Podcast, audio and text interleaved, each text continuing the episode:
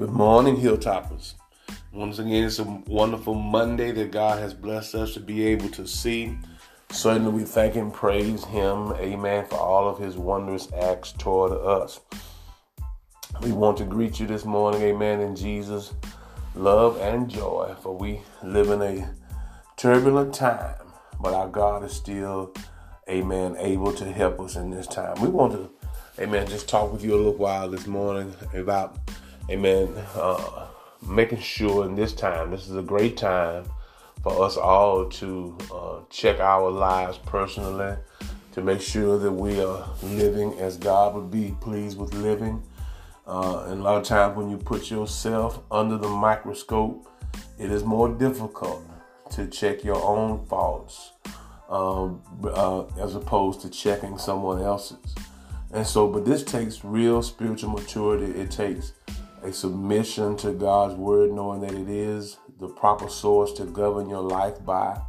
But it takes more to allow Him to prune, as He talks about in Scripture uh, uh, when Jesus talked about cutting uh, those dead limbs off, amen, that, that the tree may bring forth more fruit.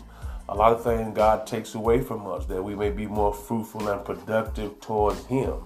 And so oftentimes we have to understand that Subtraction is really not subtraction. Sometimes it's addition. Amen. Addition sometimes is really not addition, it's subtraction. So we have to be able to understand how God operates to bring out the best in us. Uh, I do want to uh, make mention in the book of Amos that uh, he talked about uh, seeing a man standing on the wall with a plumb line. And uh, as much as that was for the church and his people of judgment, it is also true for us as individuals, amen, because we are also, amen, God's building. We are his we are his husbandry, we are his work. And so, amen, we have to make sure that we are established correctly, that we build correctly, and because God is going to measure our work. Brothers and sisters, I'm here to tell you that, that everything that you do, is is is embodied, amen, into a total embodiment of work that God is going to judge us, amen, by how we have lived and governed our lives. We need not think that we live freely to ourselves, for the Bible is clear that no man is an island and no man lives to himself, but we all live to God, amen. And so when we understand this, we need better, we need more. Um, the word I'm looking for, I guess we need more uh, regulation in our own lives because that's the life that God is going to call you in account for. And when we look at one day, we've got to stand before God and give accountability for the things that we've done in the body and the things that we were held accountable to do and didn't do. A lot of people are, are blind to the fact that just because you fail to do something, amen, it's just, just something that slides on by. But no, God is going to hold us accountable for the sin of omission just as much as the sin of commission. Amen. Omission is the things that we should have done, we knew to do, and did not do. And the Bible says to him that knoweth to do good and doeth doth it not, he is committing sin. So when we know to do something that we should do and don't do it, God is going to hold us accountable and we're going to have to give an account to Him. And so here again, it goes back to uh, Amos and the plumb line.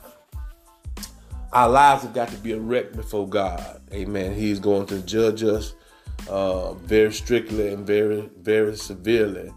And as the Bible says, every vain and idle thought is going to be brought into judgment. The very, very hair on your head is numbered.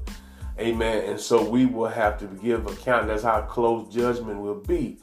We're going to be accountable people for our lives, the way we treat people. And I say all of that to point to this. The way we treat people socially out in our, our lives, in our world. Some people don't think that they have to give an account for how they act towards another person.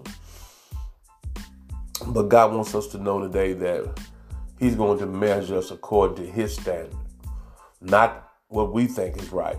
And so we've all got to govern our lives as if we have to give an account to God today, amen, because we don't know when that time will come, but one day we've all got to give an account to God for all that we've done.